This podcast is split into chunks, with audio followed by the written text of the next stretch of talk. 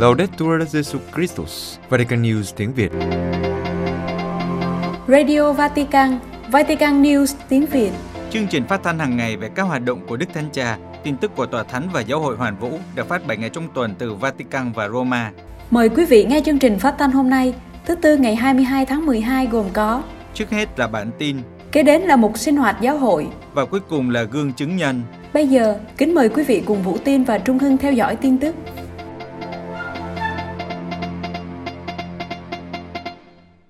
Công bố sứ điệp của Đức Thánh Cha cho Ngày Hòa bình Thế giới năm 2022.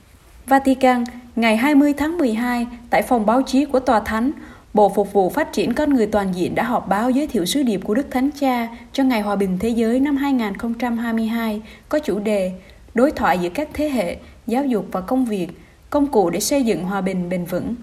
Sứ điệp mở đầu với lời ngôn sứ Isaiah nói về sự an ủi, đẹp thay bước chân các sứ giả trên những núi đồi loan báo tin bình an. Đối với dân Israel, sứ giả hòa bình đến là lời hứa của sự tái sinh từ đống đổ nát của lịch sử, bắt đầu một tương lai tươi sáng. Đức Thánh Cha nhận định, ngày nay, con đường hòa bình hay phát triển toàn diện theo cách gọi của Thánh Phaolô 6 vẫn cách xa đời sống thực của nhiều người và gia đình nhân loại do chiến tranh và xung đột, đại dịch, biến đổi khí hậu và suy thoái môi trường, đói khát, nền kinh tế của các chủ nghĩa thiếu liên đới. Theo Đức Thánh Cha, trong mỗi thời đại, hòa bình vừa là món quà của ơn trên, vừa là kết quả của sự dấn thân chung. Trong đó, mỗi người có thể tham gia kiến tạo, và Ngài đề nghị ba con đường để xây dựng một nền hòa bình lâu dài. Thứ nhất, đối thoại giữa các thế hệ làm cơ sở cho việc thực hiện hóa các dự án chia sẻ. Thứ hai, giáo dục như một yếu tố của tự do, trách nhiệm và phát triển. Cuối cùng, lao động như một phương tiện để nhận thức đầy đủ phẩm giá của con người. Đây là ba yếu tố không thể thiếu để có thể tạo ra một giao ước xã hội. Nếu không, thì mọi dự án hòa bình đều trở nên vô ích. Kết thúc sứ điệp, Đức Thánh Cha lặp lại lời cảm ơn những người hoạt động quảng đại trong các lĩnh vực giáo dục, an toàn và bảo vệ quyền, cho việc cung cấp chăm sóc sức khỏe, tạo điều kiện cho các cuộc gặp gỡ giữa các thành viên trong gia đình và người bệnh, và hỗ trợ kinh tế cho những người khó khăn và những người bị mất việc làm. Ngài nhớ đến các nạn nhân và gia đình của họ trong lời cầu nguyện. Đức Thánh Cha cũng kêu gọi các lãnh đạo chính phủ và tất cả những người chịu trách nhiệm chính trị và xã hội, các linh mục và nhân viên mục vụ, cũng như tất cả những người thiện trí. Chúng ta cùng nhau bước đi với lòng dũng cảm và sự sáng tạo trên con đường đối thoại giữa các thế hệ, giáo dục và công việc. Chớ gì ngày càng nhiều người nam nữ phấn đấu hàng ngày với sự khiêm tốn thầm lặng và lòng dũng cảm, trở thành những nghệ nhân của hòa bình. Xin cho họ luôn được soi dẫn và đồng hành bởi phúc lành của Thiên Chúa bình an. Sứ điệp Giáng sinh của Đức Hồng Isako kêu gọi hòa bình và hòa giải. Iraq, giữa bầu khí căng thẳng và xung đột tại Iraq, trong sứ điệp Giáng sinh được công bố ngày 20 tháng 12, Đức Hồng Y Luis Rafael Sacco, thượng phụ công giáo Cande ở Iraq, mời gọi các tín hữu cầu nguyện cho hòa bình và hòa giải, để mỗi người chúng ta chiếu tỏa các giá trị của lòng khoan dung, tình yêu, hòa bình, sự sống và tình huynh đệ, để vinh danh Thiên Chúa trên trời và bình an dưới thế. Sứ điệp của Đức Hồng Y được bắt đầu như sau. Giữa những lo âu do bầu không khí chính trị đầy căng thẳng và xung đột cũng như những thách thức sau bầu cử, sự ô nhiễm môi trường, biến đổi khí hậu và Covid-19, sự ra đời của Chúa Kitô nhắc nhở chúng ta một cách mạnh mẽ về thông điệp của hy vọng, về hòa bình, tình huynh đệ, tình yêu, tình liên đới của Thiên Chúa. Giáng sinh là một dịp đặc biệt để thêm sức mạnh cho đức tin, canh tân niềm hy vọng và lòng nhiệt thành của chúng ta, đồng thời là lời kêu gọi hòa bình và an ninh, tình yêu, lòng thương xót, phẩm giá, hòa giải và củng cố mối quan hệ huynh đệ. Đức Hồng Y viết tiếp, sự ra đời của Chúa Kitô nhắc nhớ sự hiện diện của Thiên Chúa ở giữa chúng ta. Sự ra đời của người thể hiện tình yêu thương của Chúa đối với mọi người thuộc mọi dân tộc, mọi nền văn hóa và mọi lứa tuổi, cũng như sự gần gũi và quan tâm của người đối với họ. Từ lễ Giáng sinh, các Kitô hữu được mời gọi dấn thân, phục vụ anh chị em, đặc biệt là những người nghèo nhất và mong manh nhất. Theo Đức Hồng Y, Giáng sinh là một điểm báo của hy vọng khi sứ vụ chính trị và phục vụ được phù hợp với nguyện vọng của công dân thông qua tầm nhìn của quốc gia chân thành và không gian vững chắc cho việc đối thoại vì lợi ích an ninh, dân chủ và phẩm giá của người Iraq. Ngài kết luận, hy vọng này nên được người Iraq thực hiện bằng cách từ chối sự khác biệt, phá vỡ liên kết bè phái, củng cố quyền thuộc về quốc gia và cùng nhau cố gắng xây dựng một nhà nước dân sự, một nhà nước của công dân, của công bình và luật pháp, một nhà nước mà công dân được sống trong tự do, phẩm giá, an ninh và bình đẳng. Các giám mục Chile chúc mừng tân Tổng thống Boric. Santiago de Chile Hôm Chủ nhật ngày 19 tháng 12, các giám mục Chile đã gửi lời chúc mừng đến ông Gabriel Boric, 35 tuổi, trở thành tân tổng thống trẻ nhất của quốc gia. Các giám mục viết, đất nước giao phó cho tổng thống một sứ vụ lớn, chúng ta muốn đóng góp cho một nhân loại công bằng và huynh đệ hơn.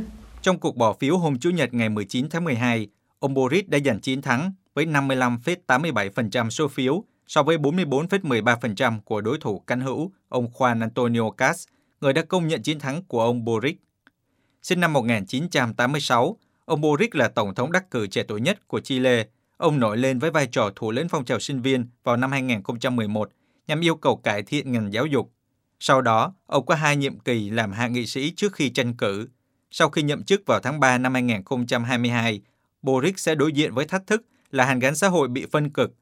Vào năm 2019, đợt biểu tình lớn diễn ra tại Chile phơi bày sự bất bình đẳng về kinh tế và khơi mào cho một cuộc cải cách hiến pháp. Sau khi ông Boric đắc cử, Giáo hội Công giáo đã gửi lời chúc mừng đến tân tổng thống. Lời chào mừng được ký bởi Đức Hồng Y Celestino Aos Braco, Tổng giám mục Santiago de Chile và Chủ tịch Hội đồng Giám mục Chile, Đức cha Sergio Perez de Ache Arriagada, giám mục của Chi Nhánh và Tổng thư ký Hội đồng Giám mục. Các giám mục viết, thay mặt Hội đồng Giám mục Chile, chúng tôi chúc mừng Ngài đã chiến thắng bầu cử để Ngài đảm nhận chức vụ Tổng thống của nước Cộng hòa này bắt đầu từ tháng 3 tới. Đất nước đã biểu quyết tín nhiệm Ngài và giao cho Ngài một sứ mệnh cao cả là người định hướng vận mệnh đất nước với tư cách là người có quyền hành cao nhất và người phục vụ đầu tiên.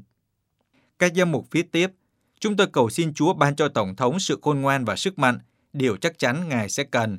Sứ mệnh thì luôn vượt quá khả năng và năng lực của chúng ta, nhưng chúng tôi tin tưởng rằng với sự cộng tác của người dân, công việc của các thành phần chính trị và xã hội khác, và với sức mạnh tinh thần bắt nguồn từ đức tin và niềm tin sâu sắc nhất của con người, Tổng thống có thể chu toàn nhiệm vụ với lòng quảng đại, dấn thân và thận trọng. Các giám mục kết luận, từ sứ vụ đặc biệt, Giáo hội Chile muốn tiếp tục đóng góp vào việc xây dựng một nhân loại công bằng và huynh đệ hơn. Trên hết, những người nghèo và những người đau khổ được tôn trọng nhân phẩm. Ngài có thể tin tưởng vào sự hỗ trợ và lời cầu nguyện của chúng tôi, tin tưởng vào sự đóng góp trong hoạt động mục vụ mà chúng tôi sẽ luôn thực hiện, tôn trọng trật tự dân chủ của đất nước và các cơ quan được bầu hợp pháp. Sách mới của Đức Thánh Cha Francisco về Giáng sinh, một niềm vui vĩ đại. Vatican viết lời tựa cho cuốn sách mới của Đức Thánh Cha về Giáng sinh, một niềm vui vĩ đại. Đức Hồng y Gianfranco Ravazzi, Chủ tịch Hội đồng Tòa Thánh về Văn hóa, nhận định rằng các tư tưởng của Đức Thánh Cha được nối kết như một cầu vồng với những màu sắc tạo nên một Giáng sinh rực rỡ. Sách Một niềm vui vĩ đại tập hợp những bài giảng lễ Giáng sinh của Đức Thánh Cha Francisco. Mở đầu lời tựa, Đức Hồng Y Ravasi trích một đoạn bài giảng của Đức Thánh Cha. Thiên Chúa không xuất hiện như một người trưởng thành, nhưng là một em bé, người không tự mình đến thế giới, nhưng từ một người phụ nữ sau 9 tháng trong dạ mẹ, nơi Thiên Chúa trở thành người. Trái tim của Thiên Chúa bắt đầu đập trong mẹ Maria, Chúa của sự sống đã lấy oxy từ mẹ. Đức Hồng Y giải thích, đoạn bài giảng này của Đức Thánh Cha gần như là chủ đề biểu tượng của các trang tiếp theo. Chúng tương tự như một cầu vòng, theo chủ đề được ghi dấu bởi một loạt các màu sắc khác nhau, tạo nên một Giáng sinh với đầy màu sắc rực rỡ. Mọi sự được bắt đầu từ một ngôi nhà khiêm tốn ở Nazareth. Sự khởi đầu mới của lịch sử con người được thực hiện trong một gia đình. Chúa Giêsu sinh ra trong một gia đình.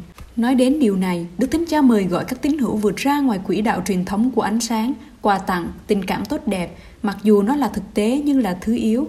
Ngài mời gọi giải phóng lễ Giáng sinh khỏi chủ nghĩa tiêu thụ. Thánh Matthew và Luca từng thuật về thời thơ ấu của Chúa Giêsu. Chúng ta thấy giai đoạn này đầy những đau khổ và máu, đau khổ do phải chạy trốn, nghèo khó, máu do bàn tay của vua Herode. Tuy nhiên, theo Đức Thánh Cha, đau khổ và sự dữ không phải là lời cuối cùng. Chúa Giêsu sinh ra trong lịch sử nhân loại để trở thành một ngọn lửa nhỏ thắp lên trong đêm tối lạnh lẽo. Cầu vòng không chỉ có băng giá với những màu tối buồn, nhưng cũng có những màu rực rỡ, sống động, tươi sáng và ấm áp. Bởi vì trong hài nhi này, Thiên Chúa mời gọi chúng ta hãy tiếp nhận niềm hy vọng. Trong hài nhi này, Thiên Chúa làm cho chúng ta trở thành những nhân vật chính cho lòng hiếu khách của người. Vì vậy, trong sách này, Đức Thánh Cha đã đưa ra nhiều ngôi sao biểu tượng tỏa sáng mang lại hy vọng, hòa bình, công lý và niềm vui. Ba ngôi sao tỏa sáng vào lễ Giáng sinh có tên là ân sủng, sự dịu dàng và tình huynh đệ. Các cuộc tấn công nhắm vào Kitô ở Nigeria giống như một cuộc thánh chiến. Nigeria, Đức cha Wilfred Chipa Anabe của giáo phận Makudi ở Nigeria nói rằng Việc phá hủy các nhà thờ, trường học Kitô giáo và sát hại các linh mục và mục sư tại nước này chứng tỏ rằng các cuộc tấn công nhắm vào các Kitô hữu và chúng ngày càng giống một cuộc thánh chiến của Hồi giáo chống lại Kitô hữu. Trong một thông điệp được Tổ chức Bác Ái trợ giúp các giáo hội đau khổ công bố hôm thứ Sáu ngày 17 tháng 12, Đức cha Anabe tố cáo rằng chính phủ và một số người khác đã khiến thế giới tin rằng bạo lực ở Nigeria không liên quan đến tôn giáo, nhưng dường như đó là một cuộc chiến chống lại các kỳ thú ở nước này. Đức giám mục giáo phận Makudi giải thích rằng thủ phạm của các vụ tấn công chủ yếu đến từ vùng cực bắc của Nigeria và chủ yếu là những người theo Hồi giáo. Mô hình phá hoại của họ phản ánh các nhóm khủng bố Hồi giáo hoạt động ở các vùng khác và một số nhóm Nigeria này đã tuyên bố trung thành với các nhóm nhà nước Hồi giáo Iraq và Syria hoặc nhà nước Hồi giáo ở tỉnh Tây Phi. Đức cha nhận định rằng việc phá hủy các nhà thờ và cơ sở y tế chỉ ra thực tế là hoạt động khủng bố này dựa trên đức tin và nhằm mục đích tiêu diệt các cộng đồng Kitô giáo và đức tin Kitô. Trên khắp các khu vực khác của Nigeria, những hoạt động tồi tệ nhắm vào các Kitô hữu vì đức tin của họ đã trở nên phổ biến.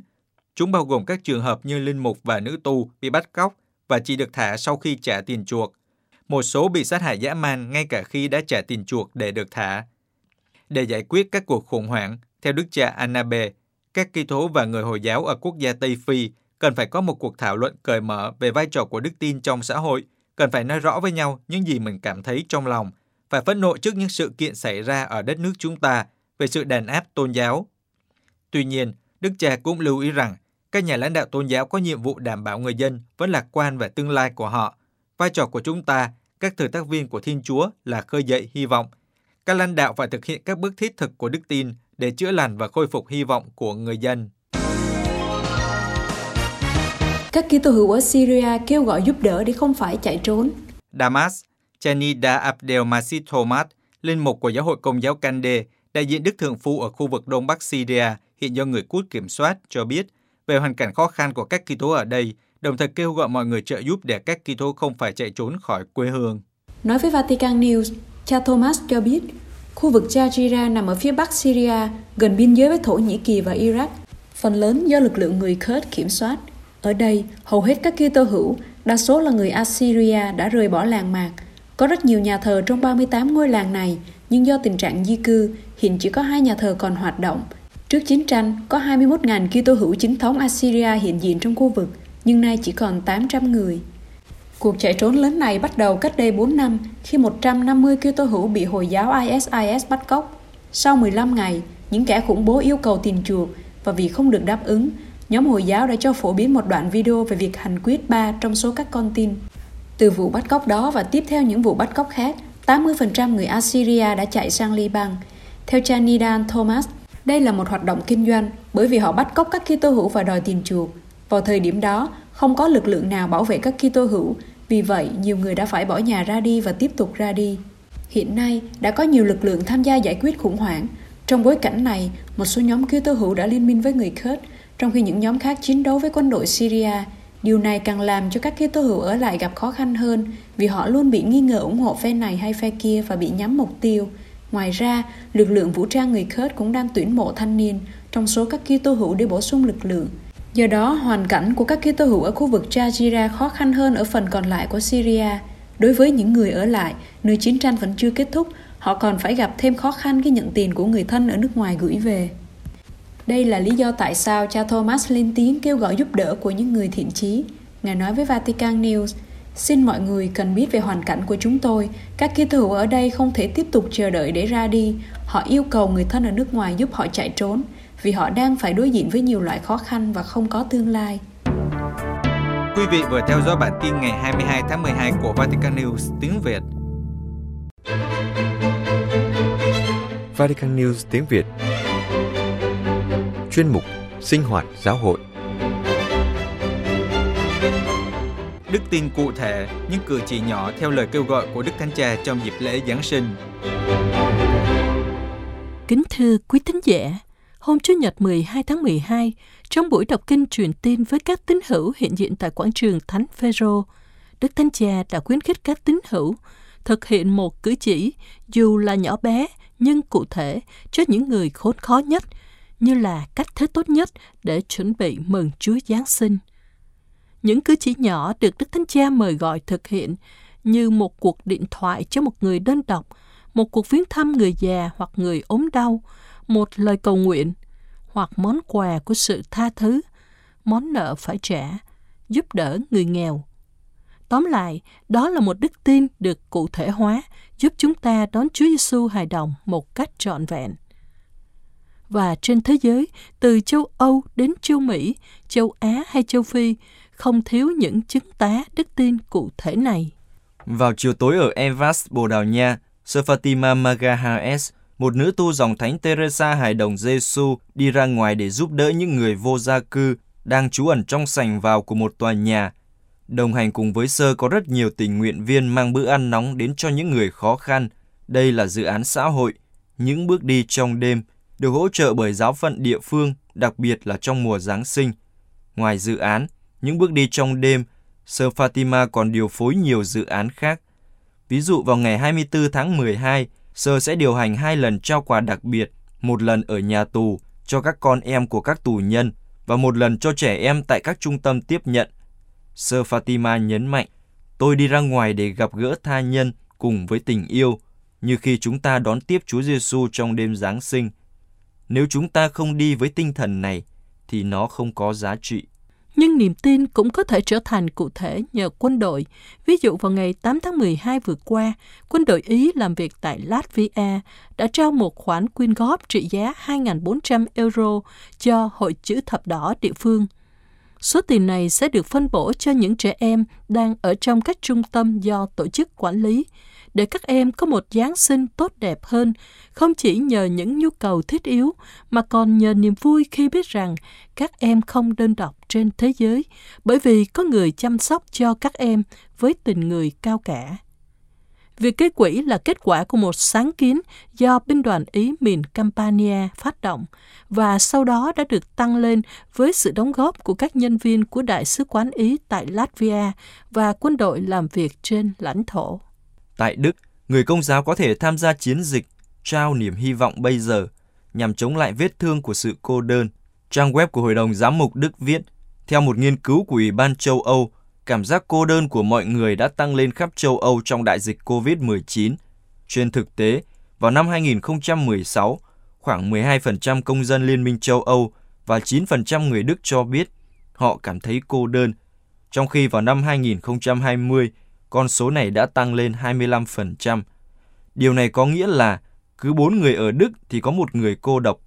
Để chống lại tai họa sẽ tồi tệ hơn trong mùa Giáng sinh này, giáo hội địa phương đã đưa ra nhiều sáng kiến khác nhau, trong đó có Joan Caritas, ứng dụng của các hiệp hội Caritas cho sự dấn thân xã hội của những người trẻ, đặc biệt nhắm đến trẻ em.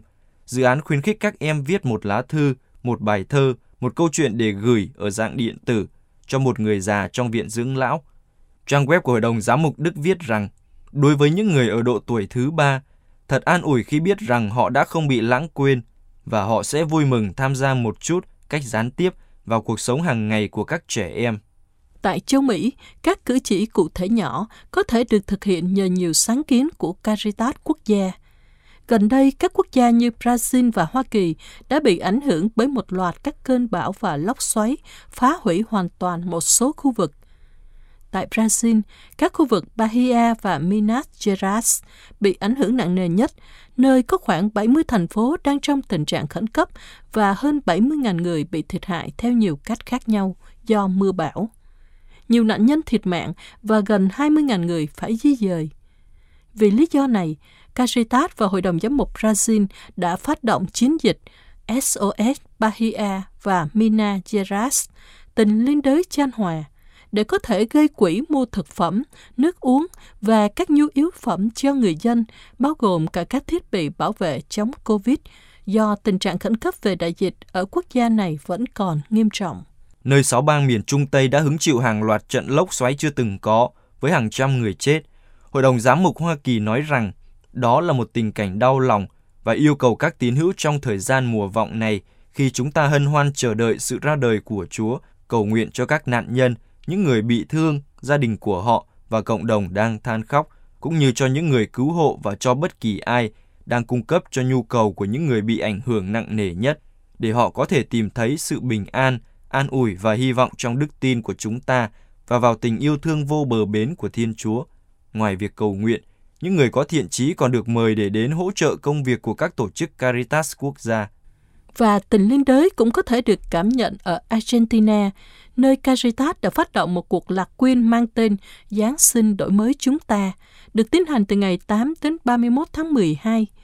Sáng kiến này cũng dành cho những người ngoại giáo và muốn là một cử chỉ cụ thể hướng đến những người gặp khó khăn về kinh tế do đại dịch.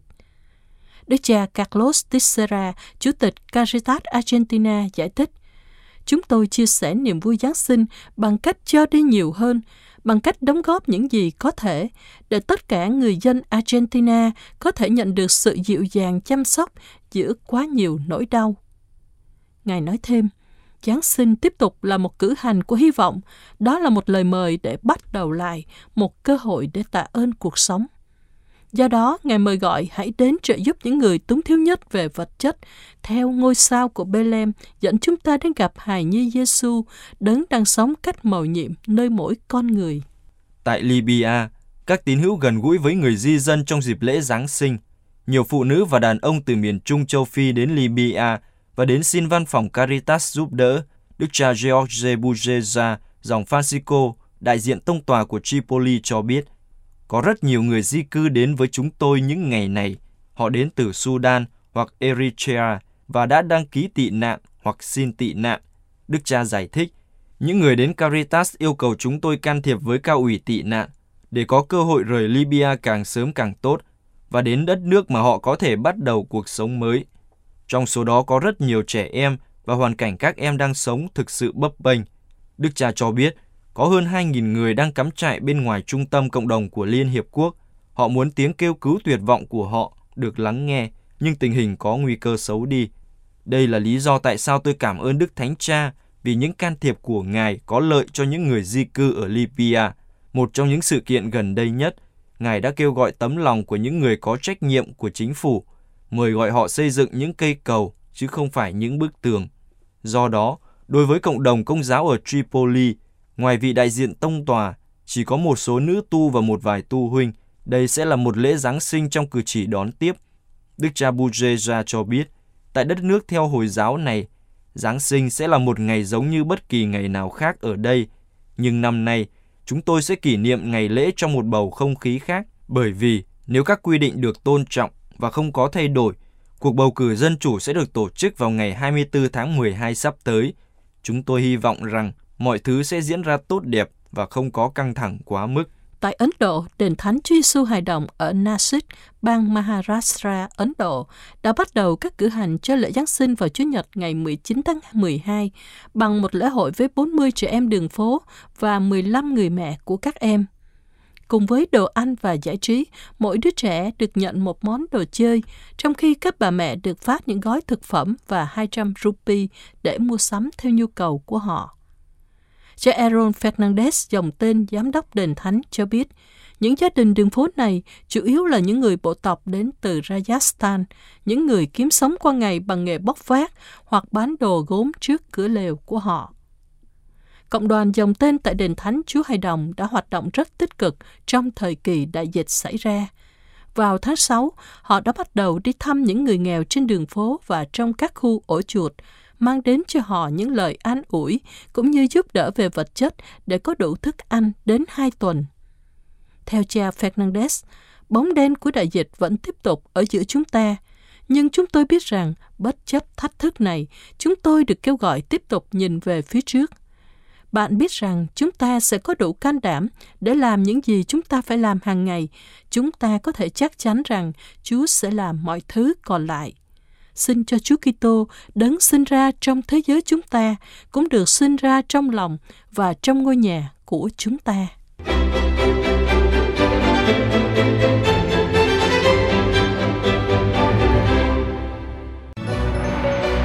Vatican News tiếng Việt. Chuyên mục Gương chứng nhân. Ơn hoan cải của Marek Sindur Marek Ziglo lớn lên ở Skechin, một thành phố ở Tây Bắc Ba Lan. Tuổi thơ của anh không dễ dàng. Người cha nghiện rượu và tình trạng tài chính của gia đình rất khó khăn, nên người mẹ phải ra nước ngoài để mưu sinh. Khi còn nhỏ, anh có đi nhà thờ và thực hành các việc đạo đức. Tuy nhiên, theo thời gian, anh không còn tin vào lòng nhân hậu và sự hiện hữu của Chúa. Một ngày kia, trở về sau thánh lễ Chúa Nhật, anh gặp những người bạn ở trước dãy nhà nơi anh đang sống. Họ hỏi anh từ đâu trở về. Anh trả lời rằng anh vừa từ nhà thờ ra. Họ ngạc nhiên và phá lên cười, mà rất cảm thấy xấu hổ. Anh tự hứa dù có trở lại nhà thờ, nhưng trước mắt sẽ không thực hành đạo đức nữa. Cha của Marek ngày càng uống rượu nhiều hơn, không quan tâm đến con cái, sử dụng bạo lực với Marek. Đến một ngày Marek không chịu đựng được nữa và đã phản ứng. Anh kể, Tôi đã đánh cha tôi khi tôi 18 tuổi. Tôi rất hận ông. Từ đó giống như cha tôi, rượu trở thành chúa của tôi. Tôi còn nghiện các chất kích thích khác nữa. Cả khu phố đều sợ anh. Anh trở thành thủ lãnh của nhóm tội phạm vượt biên sang Đức để đánh cắp hàng hóa có giá trị và buôn lậu trở lại Ba Lan. Anh kiếm tiền nhờ tội ác, thường xuyên có những trận ẩu đả và đời sống tinh thần ngày càng trở nên tồi tệ. Anh nói, cuộc đời tôi là một khoảng trống lớn. Tôi đang chạy trốn khỏi chính mình. Tôi yêu động vật, nhưng tôi trở nên hung dữ với con chó của mình. Tôi không kiểm soát được những gì mình đang làm. Khi ai đó nói với anh rằng khuôn mặt của anh đã thay đổi, anh sẽ cắt đứt liên lạc với họ. Những người bạn còn lại coi anh như một đại ca. Công việc kinh doanh phát đạt, cũng từ đó anh bắt đầu sử dụng nhiều loại thuốc kích thích mạnh hơn. Mà Rách nói, tôi đã trở thành một kẻ theo chủ nghĩa vật chất tồi tệ, một tên trộm, một kẻ buôn lậu và sau đó một kẻ giết người. Marek hoạt động phạm pháp trong 10 năm, thường xuyên băng qua biên giới Đức và ăn trộm. Thậm chí anh còn tạo ra một nhóm đặc biệt chuyên làm việc này và thu hút bạn bè và người quen tham gia. Một lần trên đường trở về Ba Lan, anh bị tai nạn xe hơi. Marek đã sống sót một cách kỳ diệu và điều này làm cho anh nghĩ mình là vua của sự sống, không ai và không điều gì có thể đe dọa được. Khi phát hiện ra một trong những người bạn ngoại tình với vợ, anh đã phát điên. Anh uống rượu và dùng ma túy để quên đi nỗi nhục nhã. Tôi đã rất tức giận và muốn tự sát. Anh nói, say chất kích thích, anh quyết định ra tay sát hại người tình của vợ mình. Một ngày kia cũng như mọi lần khác, anh đã có trận đánh nhau với một nhóm thanh niên. Cuối cùng, mọi người đều bỏ chạy, nhưng Martin một người trong số đó vẫn ở lại vì Martin muốn trấn an bạn mình. mà Rex lại không nghĩ vậy và đã dùng dao giết Martin. Trước khi chết, Martin đã bày tỏ hành động tha thứ cho Marek. Điều này đã làm cho anh xúc động. Marek bị kết án tù 12 năm. Trong nhà tù, anh bị quấy rối và chế nhạo giống như trường hợp của những người mới đến. Marek nghĩ rằng Cách phòng vệ duy nhất để chống lại những kẻ bắt nạt này là phải chiến đấu và giết một người đáng ghét nhất trong đó. Anh muốn mọi người tôn là anh hùng. Anh chuẩn bị vũ khí để tự vệ và ngày càng trở nên hung hãn hơn. Rồi một ngày, vì một lý do nào đó, anh quyết định mở cuốn kinh thánh. Trong đó, anh tìm thấy một đoạn quan trọng. Kẻ nghèo này kêu lên và Chúa đã nhận lời anh bắt đầu tự hỏi, tôi là ai? Anh nhìn lại một cách trung thực và rõ ràng về cuộc đời của mình cho đến thời điểm đó. Anh tự hứa với bản thân sẽ đi xưng tội, và đó chính là bước ngoặt của cuộc đời anh. Sau những lời của vị linh mục và cha tha tội cho con, Marek nhìn thẳng vào tượng Chúa Giêsu và bắt đầu khóc. Anh trở về phòng giam và suy nghĩ rất nhiều về cuộc đời. Trong lòng anh cảm thấy rằng Chúa thực sự yêu anh và luôn ở bên anh. Người tình của vợ cũng bị đưa tới nhà tù nơi Marek đang thụ án. Khi biết điều này, Marek muốn trả thù, nhưng linh mục tuyên úy nhà tù khuyên anh hãy cầu nguyện cho anh ta. Trong khu vực trại giam, đôi khi họ gặp nhau nhưng không nói chuyện với nhau. Nhưng một ngày kia, cả hai đã dừng lại và chào nhau. Sau một vài năm, họ gặp lại nhau và làm hòa với nhau. Sau khi ra khỏi nhà tù, mà rất quyết định trở thành một người đàn ông khác. Bạn bè nói anh bị điên, họ không tin vào sự biến đổi của anh. Thực tế, anh đã theo một khóa học và trở thành một nhà trị liệu nghiện ngập và tham gia vào một tổ chức giúp những người mãn hàng tù. Anh đến thăm các tù nhân trong nhà tù và chia sẻ với họ về cuộc đời của anh để thuyết phục mọi người tin rằng đối với Chúa không có gì là không thể. Anh cũng đã bày tỏ sự tha thứ cho người cha đã khuất. Anh nói, đối với Chúa, những lời nguyền rủa trở thành lời chúc lành. Vị anh hùng thực sự trong cuộc đời tôi là Chúa Giêsu và người mạnh nhất không phải là người có cơ bắp lớn, nhưng là người biết chắp tay cầu nguyện. Anh nói thêm, hoán cải là một cuộc chiến đấu hàng ngày với chính mình, với nhục dục, với những cám dỗ thể xác, nhưng kinh nghiệm về sự hiện diện của Chúa trong cuộc đời và việc người tái tạo cuộc sống của tôi là điều quan trọng nhất.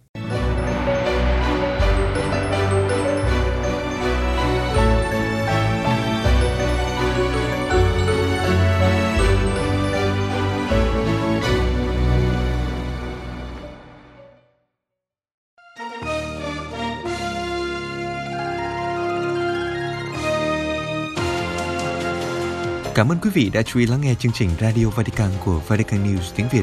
Xin Thiên Chúa chúc lành cho quý vị và toàn gia quyến. Laudetur Jesu Christus, ngợi khen Chúa Giêsu Kitô.